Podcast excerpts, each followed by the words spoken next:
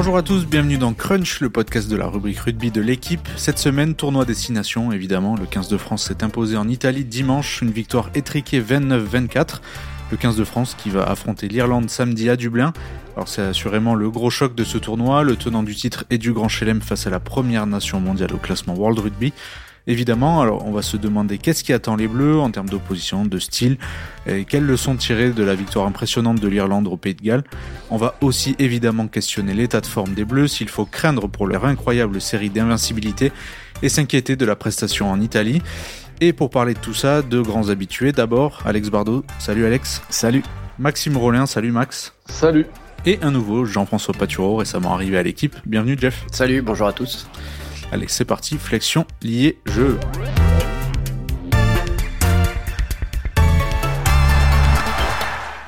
Alors messieurs, pour commencer, j'aimerais qu'on fasse un petit retour sur ce qui s'est passé dimanche à Rome. Alors le match n'a pas été de tout repos pour les Bleus, comme on pouvait l'imaginer face hein. à une équipe d'Italie qui, monte en puissance. Parole à, celui qui veut l'apprendre. Euh, quelle grande leçon on peut tirer de, de ce match en Italie? Nul Non, non mais c'est c'est vraiment un match. Euh, Max et moi avons travaillé dessus, et, c'est vraiment un match qui était très dur à traiter. Et je pense que tous les spectateurs, ceux qui l'ont vu euh, dans leur télé ou au stade, ont eu cette même sensation de voir une équipe euh, qui faisait, qui était capable de faire des choses intéressantes, des joueurs euh, qui aussi, euh, dans leur grande majorité, ont fait un match correct. Mais il y a un facteur euh, déterminant qui bouscule complètement le match et qui fait que l'équipe de France aurait pu perdre ce match-là, c'est l'indiscipline. Et, et, en fait, c'est assez euh, incroyable de voir à quel point aujourd'hui euh, une telle indiscipline peut fragiliser une équipe qui est, qui est aussi, aussi forte que l'équipe de France, puisqu'elle est restée, elle est, sur 14 victoires, elle était sur 13 victoires avant ce match-là. Ça, c'est la grande, la grande leçon. Quoi. 18 pénalités, c'est quand même un record depuis sous, sous l'ère Galtier. Je crois que c'est même un record euh, sur 20 ans, je crois. Hier, j'ai vu passer la stat d'Opta. C'est-à-dire que l'équipe de France n'avait pas fait autant de fautes depuis 2003, il me semble, quelque chose comme ça. Et ce qui est fou, euh, Alex, c'est qu'on a l'impression que cette équipe de France, euh, en première mi-temps, euh, peut accélérer quand elle veut, qu'elle a le match en main, qui c'est assez facile en fait pour les joueurs de Fabien Galtier, et qu'avec ces problèmes de discipline, ils sont totalement paralysés, ils osent plus aller sur le ballon, ils savent plus ce qu'ils doivent faire. On voit Fabien Galtier à la mi-temps qui leur dit attention, la prochaine fois il y aura un jaune, et effectivement il y a eu un jaune pour Charles Olivon, ça fait beaucoup, et surtout que tu le disais, la discipline c'est plutôt un, un, point fort de l'équipe de France depuis quelques temps. Je me rappelle la semaine dernière au stage et ces deux dernières semaines au stage à, à Cabreton tournoi Hollande, Jérôme Garciès, l'ancien arbitre, avait prévenu les joueurs euh, en conférence de presse et directement leur disant attention contre l'Italie ça va être un match compliqué. l'Italie c'est une équipe qui est peu pénalisée. On était même plus pénalisé que ces derniers mois. Et c'est exactement ce qui s'est passé malheureusement. C'était le scénario inverse de ce qu'ils avaient prévu et, ce qui est étonnant c'est que à la fois les, les joueurs n'aient pas pris ça en compte, ou mieux pris ça en compte en, en début de match, mais qui n'est pas été capable aussi en cours de match d'inverser la tendance, de s'adapter, s'adapter à l'arbitrage, de s'adapter euh, peut-être aussi à, à, simplement de se dire bon ben on en, on en met un peu moins. Euh, sur certains rucks ou euh, dans certaines montées ou euh, voilà. Et ça devenait presque il y avait des réactions au stade euh, il y avait un effet comique presque au stade de voir les pénalités qui s'enchaînaient. Et le on entendait beaucoup le public français qui à Rome quoi qui qui râlait il y avait des râles du, public. C'était assez, étonnant de voir cette équipe ne, pas réussir à, changer son comportement son attitude après, c'est normal que les supporters râlaient puisque vous, vous allez à Rome, vous attendez à ce que l'équipe de France quand même euh, gagne son match assez largement en envoyant du jeu et soit pas pénalisé toutes les trois minutes. oui, bien sûr. Mais on entendait, j'ai deux trois souvenirs de euh, après un coup de sifflet de de d'un public qui, euh, qui qui est exaspéré quoi qui fait oh comme ça comme si c'était encore une quoi c'était mais même nous, on pouvait être exaspérés à, finalement. Euh, moi, j'étais très surpris quand j'ai vu le début de match. Pour moi, ça allait, ça n'être qu'une formalité, ce, cette rencontre en Italie, avec un essai quand même assez rapide, même si c'est sur un contre. Je me disais bon, ça va, ça va dérouler, et, c'est vrai qu'on n'a pas compris comment les Bleus ont réussi finalement à enchaîner autant de fautes. J'ai encore du mal finalement euh, après coup à, à, comprendre comment ça a été possible. Et je me dis presque, bah, heureusement que c'est face à l'Italie. On s'en est encore sorti miraculeusement, je sais pas, mais si Alan y met cette pénalité à la 73e, j'ai peur que qu'on perde ce match, même si dès qu'on a été mené, on est quand même tout de suite repassé devant le score finalement. Ça n'a pas duré très longtemps. Donc j'ai pas cette sensation qu'on ait été non plus si en danger que ça. Je sais pas si vous partagez euh, cet avis, mais. Ben, c'est que c'est ce que je disais tout à l'heure un petit peu en préambule, c'est que quand l'équipe de France accélérait, ça, passait en fait. Il y a une vraie différence de niveau, mais comme disait Alex, c'est rédhibitoire à ce niveau. C'est un record pour l'équipe de, Fabien Galtier. 18 pénalités, 11 au sol. Des joueurs, euh, on pense à des joueurs comme Charles Oliveau qui ont plutôt l'expérience de ces rendez-vous. Lui était pénalisé quatre fois et que cette équipe de France, euh, pour moi, elle savait plus ce qu'il fallait faire. Les joueurs étaient incapables de se dire il faut mettre les mains sur le ballon ou pas. Qu'est-ce qu'on fait? Et ils osaient plus y aller. Et on voit que pareil. Romain Tao, euh, Tao Fifinois, quand il rentre, lui, c'est trois pénalités en 27 minutes en fin de match. Alors que lui, il a regardé tout le banc, il savait ce qu'il fallait faire, il avait entendu le discours de Fabien Galtier. Et que cette équipe de France, tu le disais, Max, ce serait contre euh, l'Irlande ou contre une grosse équipe. On en prenait 30 hein, euh, la semaine dernière. Ouais, mais est-ce que ce serait passé comme ça? C'est toujours pareil, c'est difficile. Je Je sais pas. Est-ce que face à l'Irlande, voilà, on aura des réponses parce que est-ce que face à l'Irlande, on aurait justement eu le même comportement? J'en suis pas sûr. Alors après, est-ce que c'était peut-être un avertissement aux arbitres aussi? Des arbitres, je je sais pas. Euh, ça c'est une question intéressante et ça, va être euh, le tournoi va en dire un peu plus. Est-ce que euh, ce, ce, cette vague de pénalités qui a touché l'équipe de France, elle sanctionne des comportements que l'équipe de France n'avait pas d'habitude, ou est-ce que c'est un message des arbitres à l'équipe de France et à d'autres équipes sur le fait qu'on laissera moins faire de choses dans le jeu au sol? On va le savoir assez vite. Ce qui est sûr, c'est que pour l'équipe de France, euh, cette arme du jeu au sol, elle est prépondérante. C'est-à-dire que là, à Rome, non seulement elle prenait des pénalités, donc elle reculait, mais en plus elle était privée d'une arme, qui sont les, les grattages et les contre-rocs, qui lui permet de ralentir le jeu adverse et aussi de gratter des ballons, ce qui est euh, aujourd'hui quelque chose de, de, très important dans le scénario d'un match. Ah mais Alex, faut pas oublier quand même que sur cette composition du 15 de France, il manquait des joueurs importants qui sont normalement euh, très intéressants dans ce domaine. Un, un, garçon comme Gabin Villiard, qui est forfait pour tout le tournoi, est capable de faire la différence là-dessus. Jonathan Nanty au centre mm. aussi. Et c'est vrai que peut-être que l'équipe de France voulait bien faire dans ce domaine, mais avec des éléments qui sont moins doués peut-être pour le faire. Oui, mais même ceux qui sont bons pour ça. Je mettrais euh, un bémol, hein, parce que normalement, on a quand même Marchand et Aldrit qui sont euh, quand même plutôt réputés être des joueurs très forts dans ce domaine, et on les a pas vus. Est-ce que si Dantier et Villiers avaient été là, on n'aurait pas été plus pénalisés Est-ce qu'il faut pas retourner le, le problème autrement? Je sais pas. Est-ce qu'on n'a pas voulu avertir les Bleus sur euh, sur quelque chose. Je je sais pas. C'est est-ce que les autres arbitres des deux autres matchs ont arbitré exactement pareil les Rocks J'en suis pas sûr. Tu as pas décrypté, analysé tous les matchs, Maxime, ce week-end euh, Non, non, je l'avoue. Moi, j'ai regardé. Je pensais que c'était c'était toi qui étais dévoué à cette tâche puisque tu n'es pas venu à Rome. Mais... Mm. ne remue pas le couteau dans la plaie. Merci Maxime. j'ai revu euh, la première mi-temps de Irlande-Galles et les Gallois ont été pas mal pénalisé au sol.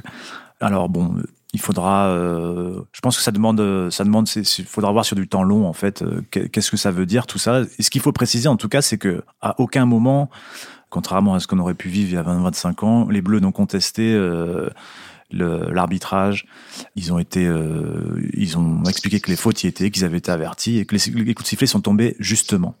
Les Bleus n'ont pas été visés spécifiquement ou trop sévèrement arbitrés. Après, ça, c'est un discours. Hein. Est-ce qu'ils le pensent vraiment? J'en suis pas si sûr quand même. Hein. Sur le terrain, ils n'ont jamais râlé. si j'ai vu un joueur euh, à un moment euh, discuter, pas, pas, râler, mais discuter, que ce soit au moment du coup de sifflet de, de la pénalité ou avant de rentrer au vestiaire à la mi-temps, c'est Julien Marchand à un moment sur un sur un, ruck, il a il, il, arrive sur le ruck, il a à peine le temps de poser les mains, les mains, il, il se fait déblayer. Il regarde l'arbitre après, ouais. Ouais, l'arbitre le siffle, ils ont une discussion et puis il a eu à nouveau une discussion en rentrant au vestiaire. Euh, qui est vraiment le spécialiste en plus du voilà dans le secteur. Le, spécialiste euh, avec Grégory Aldrit.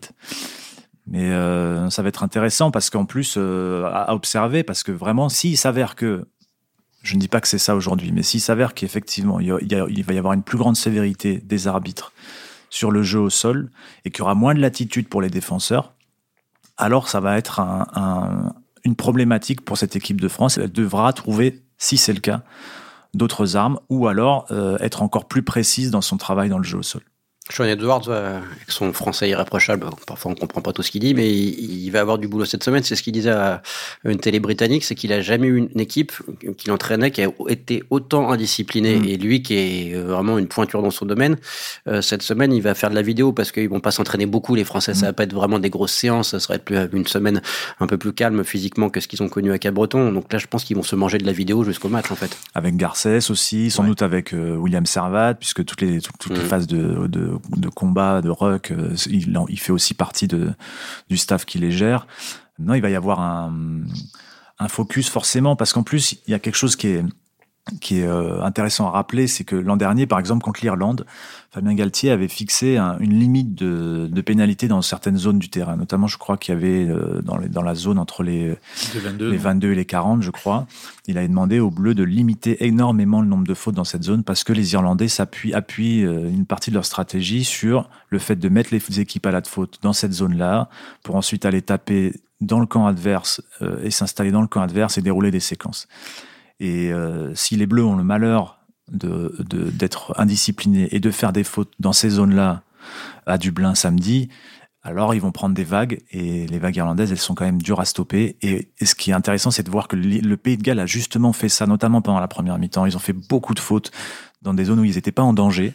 Et ils ont fait beaucoup de fautes. Ils ont pris des pénalités. Ils, sont, ils se sont retrouvés dans leurs 22 mètres, dans leurs 30 mètres à devoir euh, faire face à des séquences euh, irlandaises et ils ont, ils ont subi et ils ont craqué, ils ont pris des essais.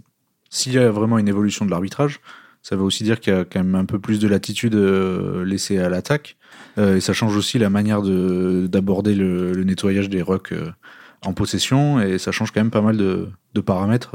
Oui, oui. Et ça peut aussi d'ailleurs, si c'est le cas, parce que encore une fois, il faut, il faut attendre. Hein, quelques matchs et, et parce sur Angleterre-Écosse pour le coup il n'y a pas eu de, de, de, choses significatives. Je crois que le match finit à 10 pénalités à 8 quelque chose mm. comme ça. Non par contre il y a, du, il y a eu du mouvement du déplacement.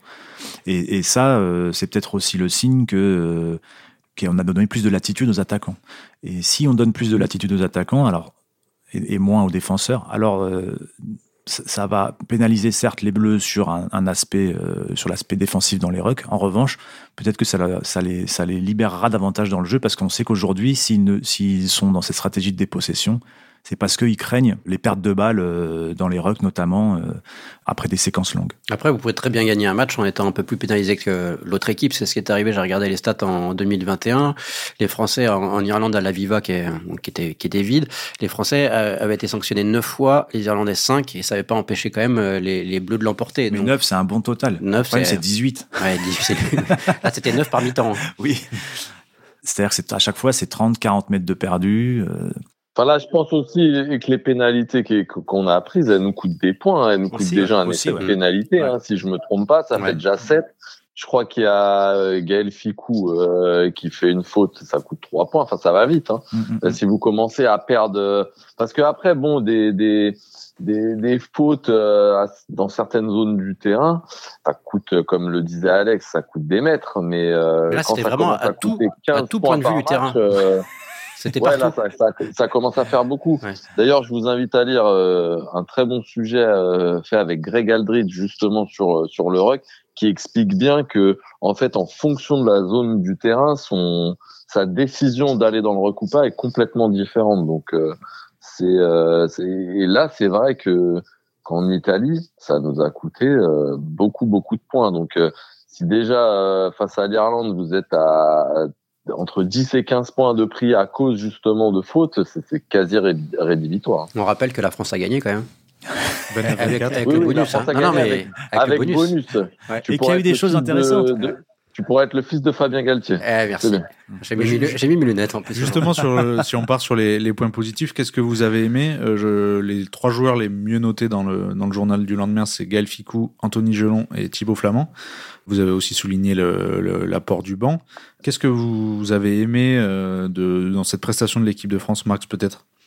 Euh, Bah écoute, oui, euh, oui, Gaël Ficou forcément, hein, mais après avec Gaël, c'est, il est souvent quand même très bon ou, ou juste bon. C'est rare qu'il passe totalement au travers d'un match. et, là, bon, ça a été le cas. Il, a fait un gros match, notamment en défense. Si je me trompe pas, il est à 15 plaquages, 15 euh, réussis. Après, Anthony Jolonge, c'est le, le vrai guerrier et lui, il va nous faire du bien face aux, face aux, Irlandais. Anthony Flamand, il est, assez surprenant hein, parce que c'est Thibaut, Thibaut, Thibaut, euh, Thibaut, pardon, Thibaut Flamand, c'est il est il est surprenant parce que c'est pas forcément le joueur sur qui on aurait misé et finalement il est il est toujours là. Il faut aussi noter euh, la bonne prestation de, de Romain Ntamak. On n'a peut-être pas assez parlé, mais c'est vrai qu'en novembre. Euh, voilà, on, il y avait eu, ça avait fait parler. En tout cas, ses prestations avaient, avaient pas mal fait parler. Et là, quand même, j'ai l'impression qu'il a, qu'il a remis les, les, points sur les i. Et oui, le banc, j'ai envie de dire, euh, comme souvent, il faut reprendre les, les précédents matchs. Alors, Fabien Galtier va pas aimer qu'on parle de remplaçant, mais en tout cas, il, il aime pas ce euh, vocabulaire, c'est ce qu'il disait la semaine dernière. Il aime pas ce vocabulaire. D'ailleurs, les Anglais ont arrêté avec finisher, ils sont retournés avec les remplaçants. Bah, c'est à fois eh ben voilà. Hein. Ben, en tout cas, euh, les finishers, les remplaçants, les mecs sur le banc, appelez-les comme vous voulez. Et eh ben, ils font souvent le job. C'est quand même assez rare que les mecs fassent pas le job. J'ai souvenir d'un match, je me rappelle plus contre qui, où Galtier avait justement souligné que les remplaçants n'avaient pas fait le job, mais c'est arrivé qu'une fois. Et, souvent, eh ben, euh, rappelez-vous contre contre l'Australie quand on gagne en fin de match, contre l'Afrique du Sud. Enfin, c'est souvent le cas. Et je pense que son banc en 6-2 y est pour beaucoup. Ouais, il faut, faut, rappeler aussi que Mathieu Jalibert était déjà très bon dans son, dans son rôle de super sub au, mois de novembre. Il rentrait contre la Géorgie, si je dis pas de mm. bêtises, il est décisif, euh, il fait du bien. Contre l'Australie. Ouais, exactement. Ouais, exactement. Et c'est un, un, joueur comme ça, capable vraiment, il est rentré sur le terrain, il a fait la différence. Euh, alors que tu le disais, en plus, Max, Romain Tamac avait plutôt été intéressant. Et franchement, c'est Koumakalou, moi, qui me bluffe encore de plus en plus en équipe de France. Je l'ai, j'ai fait une interview de lui euh, pour un qui était à Cap-Breton et on a l'impression qu'il s'est un peu ouvert sur le monde, qu'il est plus souriant, qu'il s'est installé. Il disait qu'il se sentait utile dans ce groupe et ça se voit sur le terrain. En fait, quand il met la main sur le ballon ce week-end, on n'en parle plus. On sait que la France va le récupérer, personne va lui récupérer le ballon. Et c'est vrai que ces finishers, ces remplaçants font du bien. Bon, petite pensée pour Nolan Le Garec qui était prêt à fêter sa première sélection, qui va devoir encore attendre aussi. Ouais, mais ça, ça prouve justement que Fabien Galtier fait pas du coaching pour faire du co enfin voilà, il fait pas rentrer le mec pour dire bon le mec est remplaçant, je le fais rentrer. Mm. Lavo non plus n'est pas rentré et, et, ça prouve bien que, que le banc a un rôle précis. Et comme tu disais par rapport à Jalibert ou, ou à Macalou, eh, avant quand vous étiez remplaçant, je sais pas si vous étiez autant valorisé. J'ai l'impression que parfois les remplaçants sont presque plus valorisés que les titulaires ouais, c'est un peu de la com aussi, Maxin. Moi, je pense plus que pas, mais etc. En tout cas, plus valorisé qu'à l'époque. Plus valorisé qu'à l'époque. J'en fais peut-être un peu trop, je te l'accorde. Mais ce que je veux dire, c'est que Fabien Galtier, ça, tu pourras pas lui enlever. Je pense qu'il a, il a un peu changé ce rôle de, de remplaçant et peut-être encore plus qu'avant. Et je vais prendre l'exemple de Romain Taofifenoa. Tout le monde pensait qu'en l'absence de Villemc, ça allait être lui le titulaire face à l'Afrique du Sud notamment au mois de novembre parce que voilà, euh, en raison de son gabarit, etc., il avait la, la, la tête du, du, remplaçant idéal pour Villeneuve. Finalement, il a démarré sur le banc, il est rentré, il a fait du bien, et, et parce qu'en fait, Fabien Galtier trouve que Taouf Fenoua, c'est le remplaçant idéal. Et j'ai l'impression que Mathieu Jalibert est en train de devenir le remplaçant idéal de Romain Ntamak. Est-ce qu'il va l'accepter aussi euh, pendant des mois ah, encore ben, Ouais, mais à un moment, il faut peut-être accepter si vous voulez être champion du monde et, soulever la coupe en le 28 octobre prochain. Parce que souvenez-vous que pendant le tournoi l'année dernière, Romain Ntamak est le seul joueur avec Gaël Ficou à faire les 5 matchs à 80 minutes. Oui, mais Mathieu euh, Jalibert n'était pas là. Non, Mathieu Jalibert n'était pas là, ok. Mais sauf que ben là, Mathieu Jalibert, il est là. Et quand il rentre, à chaque fois, il apporte quelque chose. Et donc, on a l'impression que dans la tête du staff, eh ben, c'est Entamax 60-65 minutes, même s'il est très bon, et Jalibert le dernier quart d'heure, et ça apporte quelque chose. Ce qui est intéressant, c'est que là, euh, en fait, en novembre, la doublette avait à moitié fonctionné parce que Romain Ntamak était en dedans.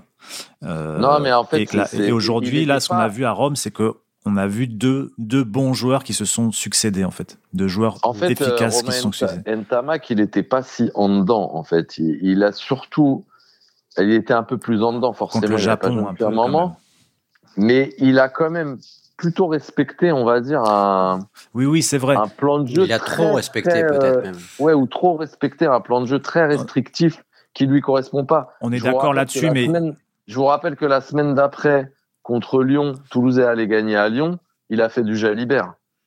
Il sait faire, sauf qu'à un moment, si le staff lui dit tu fais ça, il fait ça. Et quand Jalibert entre, je pense que Jalibert a cette euh, liberté que Ntamak n'a pas pendant les, les 60 premières minutes. Et c'est pour ça que il faut pas les comparer. Je pense qu'il faut ni les associer, puisqu'ils les mettront plus quasiment ensemble sur le terrain. Et finalement, c'est c'est une sorte de, de, de presque. euh, Il y a Ntamak 60 minutes et Jalibert euh, qui, qui, qui fait la fin. Et c'est- comme ça que le duo va, j'ai l'impression, va fonctionner maintenant.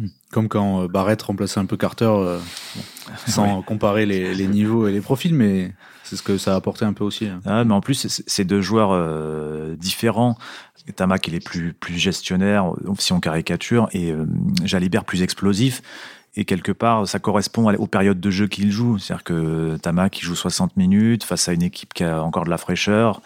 Et euh, dans, dans un moment où il faut construire son match, Jalibert, il rentre euh, dans un moment où euh, en, en face, l'équipe adverse commence à baisser de pied. Et lui, il arrive avec son gaz.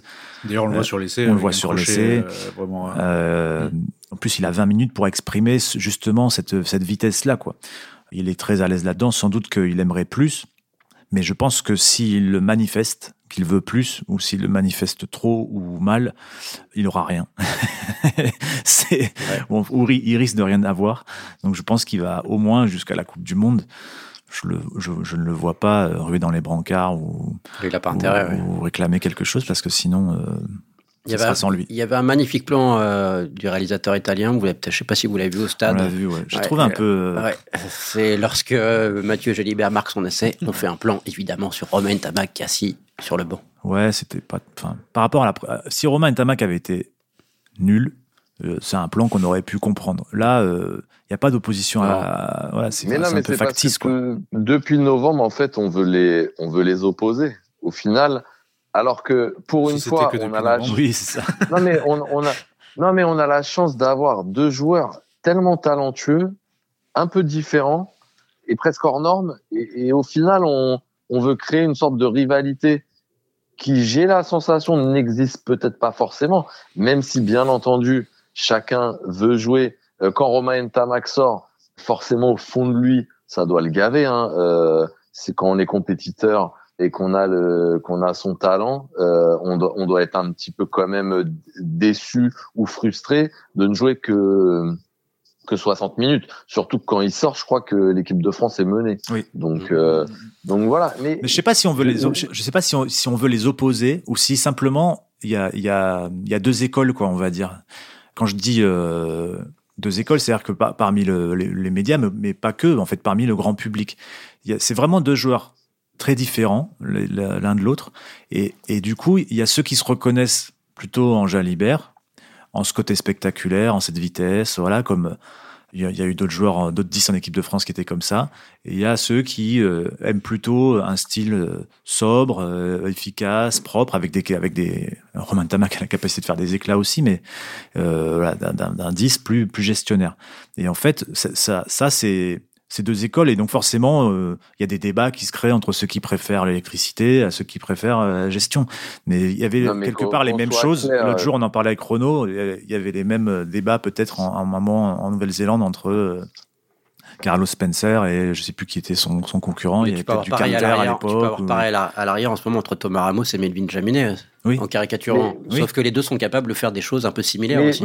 Mais c'est parce qu'on caricature trop. En fait, le côté Non, gestionnaire d'Entamac, il est lié à ce que lui demande le staff. Non, Je non. vous rappelle quand même contre la Nouvelle-Zélande, c'est quand même lui qui fait la relance. S'il était si gestionnaire que ça, il aurait dégagé son camp. Moi, je pense pas. Moi, je pense qu'il est, il est, il a de nature, au-delà même des consignes, il a, un- il a ce- ce- cette capacité, enfin, ou là, ce, ce, ce style-là, euh, plus, plus gestionnaire. Mais gestionnaire, est- pour moi, est c'est pas, c'est un- pas un mauvais sens d'ailleurs. Il est moins électrique que Jalibert, Oui. ça c'est une certitude. Mais j'ai quand même souvenir de deux trois coups de rein qui permettent Oui, de, bien sûr. Bien sûr, qui lui ont permis de mettre quelques essais, notamment en équipe de France. Euh, bien sûr, bien sûr. c'est un faux land, non, comme on dit, non, c'est pas Mm. ça.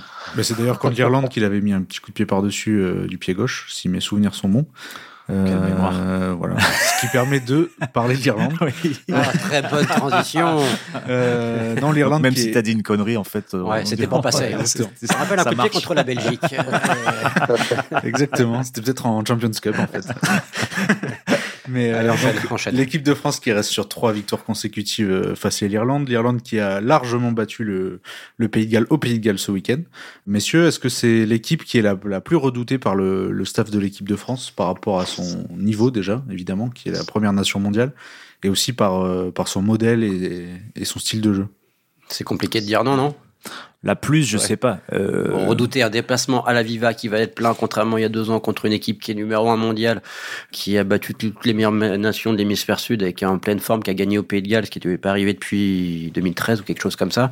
C'est sûr que là, c'est le test, c'est le test du tournoi destination pour cette équipe de France, sans manquer de respect à l'Angleterre, qui a pas été terrible ce, week-end, aux Écossais que l'équipe de France va recevoir dans quelques semaines.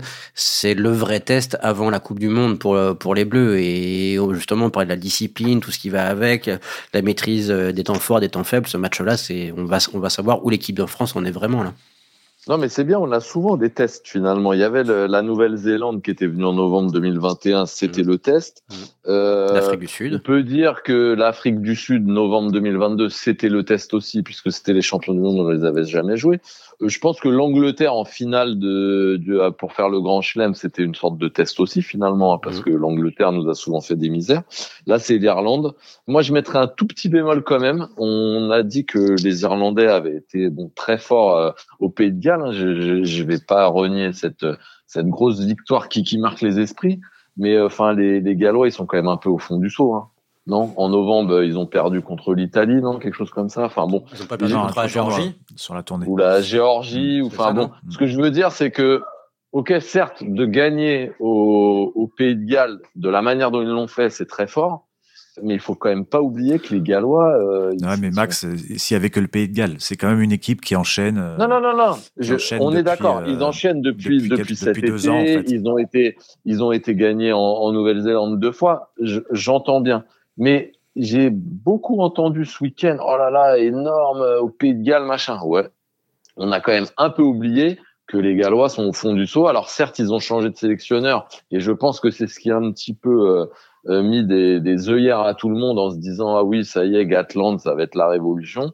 Ouais, les Gallois euh, ils, sont un peu en dedans quand même.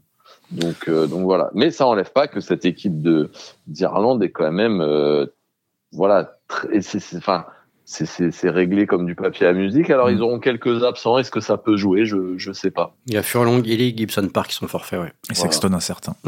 Oui, bah, peut-être Ouais. qu'il va jouer 10 minutes, puis après il va sortir comme d'habitude. ça, c'est pas un problème. Non, mais euh, parmi les matchs euh, phares du mandat de Fabien Galtier, euh, il y a le match de, contre l'Irlande l'an dernier au Stade de France. C'est un match, euh, c'est un des matchs les plus aboutis. D'ailleurs, depuis, en fait, par exemple, si on prend les, quatre derniers matchs, on retrouve pas euh, un match avec euh, à la fois cette maîtrise en défense, dans la stratégie, avec euh, des coups d'éclat offensifs. Et ça serait intéressant que ça ressurgisse là à la Viva samedi. Mais l'an dernier, les joueurs étaient sortis marqués par l'intensité physique du match. Je crois qu'il y avait eu une interview de, de Peato Movaca dans l'équipe quelques temps après, disant que le, temps qu'il avait passé sur le terrain, il avait été. Il avait trouvé que c'était le- le- le- les minutes les plus intenses de sa carrière internationale. L'Irlande, c'est un, c'est un vrai défi. Après, il faut pas euh, regarder, euh, la- regarder cette équipe-là non plus avec euh, en étant dans la peau de petits enfants. Les Bleus, ils- ça fait trois matchs contre l'Irlande, ils les ont battus trois fois Dans un match là-bas. dont un match là-bas. Et, et à chaque fois, c'est c'est pas des, des victoires volées ou non, c'est il y, a, il y a vraiment une recette, une stratégie pour faire pour faire pour empêcher cette équipe de France de dérouler cette équipe d'Irlande pardon de dérouler sa mécanique. Et alors le truc, c'est que pour pour euh, enrayer cette mécanique, ça demande des efforts énormes, ça demande euh, une euh, une intensité, une précision, euh, Une discipline. ça- une discipline. oui, tu as tout à fait raison, notamment dans les rucks, et qu'il faut être capable de ne pas lâcher pendant 80 minutes. Les Bleus avaient un peu lâché un moment de, en de- dans deuxième mi-temps l'an dernier, en début de deuxième mi-temps, et ils avaient pris des vagues, euh, pris des essais. Et, et donc, voilà, c'est- en ça que c'est un défi euh, énorme, c'est que cette équipe d'Irlande demande de l'excellence pour pouvoir euh, y résister et pour pouvoir lui imposer quelque chose. Et avouez que l'équipe de France qui gagne et qui devient première nation mondiale, quelques mois de la Coupe du Monde, c'est quand même pas mal pour la confiance aussi. Oui, ça Ouais, alors moi, je vais, je vais vous faire hurler, je vous préviens, hein, comme ça. Comme d'hab, en fait. hein. Je sais ce qu'il va dire, Max. Ouais, exactement, je sens arriver le- C'est la théorie de Maxime Rollin. Roulement, roulement de tambour. Et non, mais moi, je pense qu'une une défaite nous ferait du Oh. bien. Voilà. Je m'attendais pas du Mais tout à ce que tu dises ça. Mais non, mais je vous explique ma, ma, Vas-y. pourquoi je, je, je pense ça. Euh, franchement, gagner en Irlande fait, contre la première nation mondiale, euh, voilà, qui est au sommet, et ce serait énorme. Et voilà, et ça, et ça prouverait que cette équipe de France, eh ben, elle est aussi énorme et qu'on et qu'on et qu'on aurait tout pour aller chercher euh, cette Coupe du Monde, parce qu'il faut faut pas se voiler la face. Faire un deuxième Grand Chelem, ce serait top, mais l'objectif c'est quand même la Coupe du Monde. Moi, je pense que, alors oui, arriver à la Coupe du Monde, j'ai fait le calcul si on fait un deuxième grand chelem, qu'on gagne nos quatre premiers matchs amicaux et qu'on va jusqu'en finale en gagnant tous nos matchs, on va être à 29 matchs en défaite. J'y crois pas une seconde. Euh, peu importe les adversaires, j'y crois pas une seconde. Et je me dis qu'une défaite, bah, ça peut être pas mal de, de savoir ce que ça fait de, de perdre en fait et de se remettre un petit peu en question parce que n'oubliez pas qu'il y a quand même quelques matchs là qui ont failli nous échapper. Alors oui, c'est bien de, de, de faire un exploit à chaque fois à la, à la dernière minute, à trois minutes de la fin. Mais je me dis voilà, eh ben euh, ok, on va perdre un match. Bon, on va perdre en Irlande. Est-ce que c'est grave? Non. Ça aurait été quand même différent si on avait arrêté notre série sur une défaite à Rome euh, en Italie. Là, on perdrait en Irlande. Faut voir un peu le match, hein. bien sûr. C'est pas en prendre 50. Cette théorie, cette nous- théorie est grotesque, si je peux me permettre. Non, non. Parce que franchement, là, si tu avais fait un match étincelant la semaine dernière contre l'Italie, je dis pas, mais là, là, tout le monde sait qu'il y a vachement de boulot, qu'il y a plein de choses à corriger, que la discipline, t'as été nul la semaine Mais dernière moi, dans ce domaine. moi, j'aimerais bien voir cette équipe de France dans Perdre. la réaction, c'est-à-dire après, du, après une défaite. Parce que si on perd le match d'ouverture contre la Nouvelle-Zélande, je vous rappelle que ça nous est déjà arrivé en 2007, et ben on n'était pas si serein que ça et on a foiré notre Coupe du Monde. Ouais, Et enfin, ben là, j'aimerais bien perdu voir. des matchs hein, de- avant la, avant la match contre Ah, on l'Argentine. en avait perdu, certes. Et ça t'a on pas empêché d'avoir, euh, de on- ne pas être au mieux. Hein. Ouais, mais sauf que on a perdu contre euh, l'Argentine, ce que personne n'avait imaginé. Hein, faut, faut être très clair. Et derrière, c'était panique totale. On a tout changé, la charnière, le truc, le machin. Et au final, eh ben, on n'a pas gagné la Coupe du Monde. Et là, je me dis que si on arrive pleine balle et qu'on perd contre la Nouvelle-Zélande, eh ben, ça va nous faire un gros couac.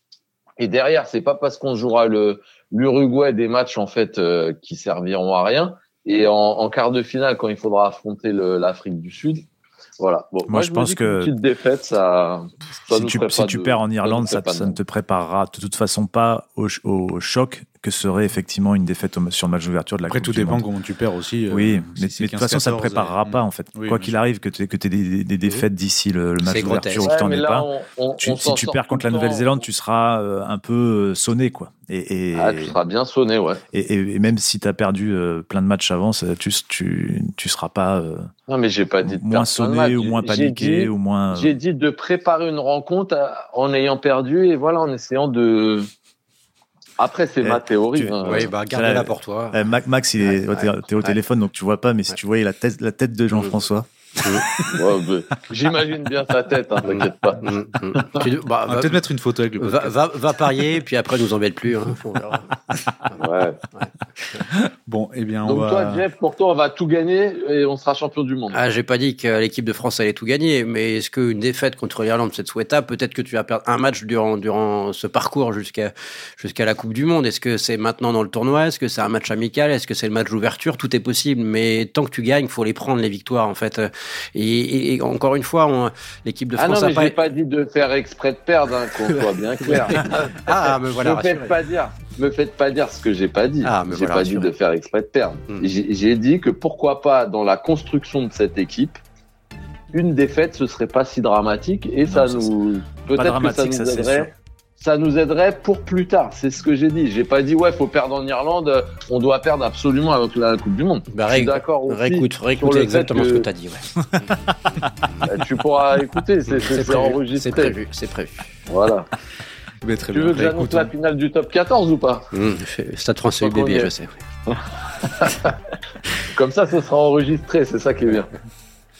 Eh bien, messieurs, on va se, on va s'arrêter là. Le coup de pied de Romain Tamac par-dessus, c'était bien contre l'Irlande en 2020, Il lors du tournoi, pour un essai de Pendant la longue-.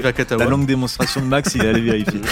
Euh, merci d'avoir écouté Crunch, un podcast de la rubrique rugby de l'équipe. Tous les épisodes du podcast sont à retrouver sur tous les supports de l'équipe et vos plateformes de podcast. Irlande-France, c'est samedi à 15h15 et on se retrouve la semaine prochaine pour en reparler. À très vite.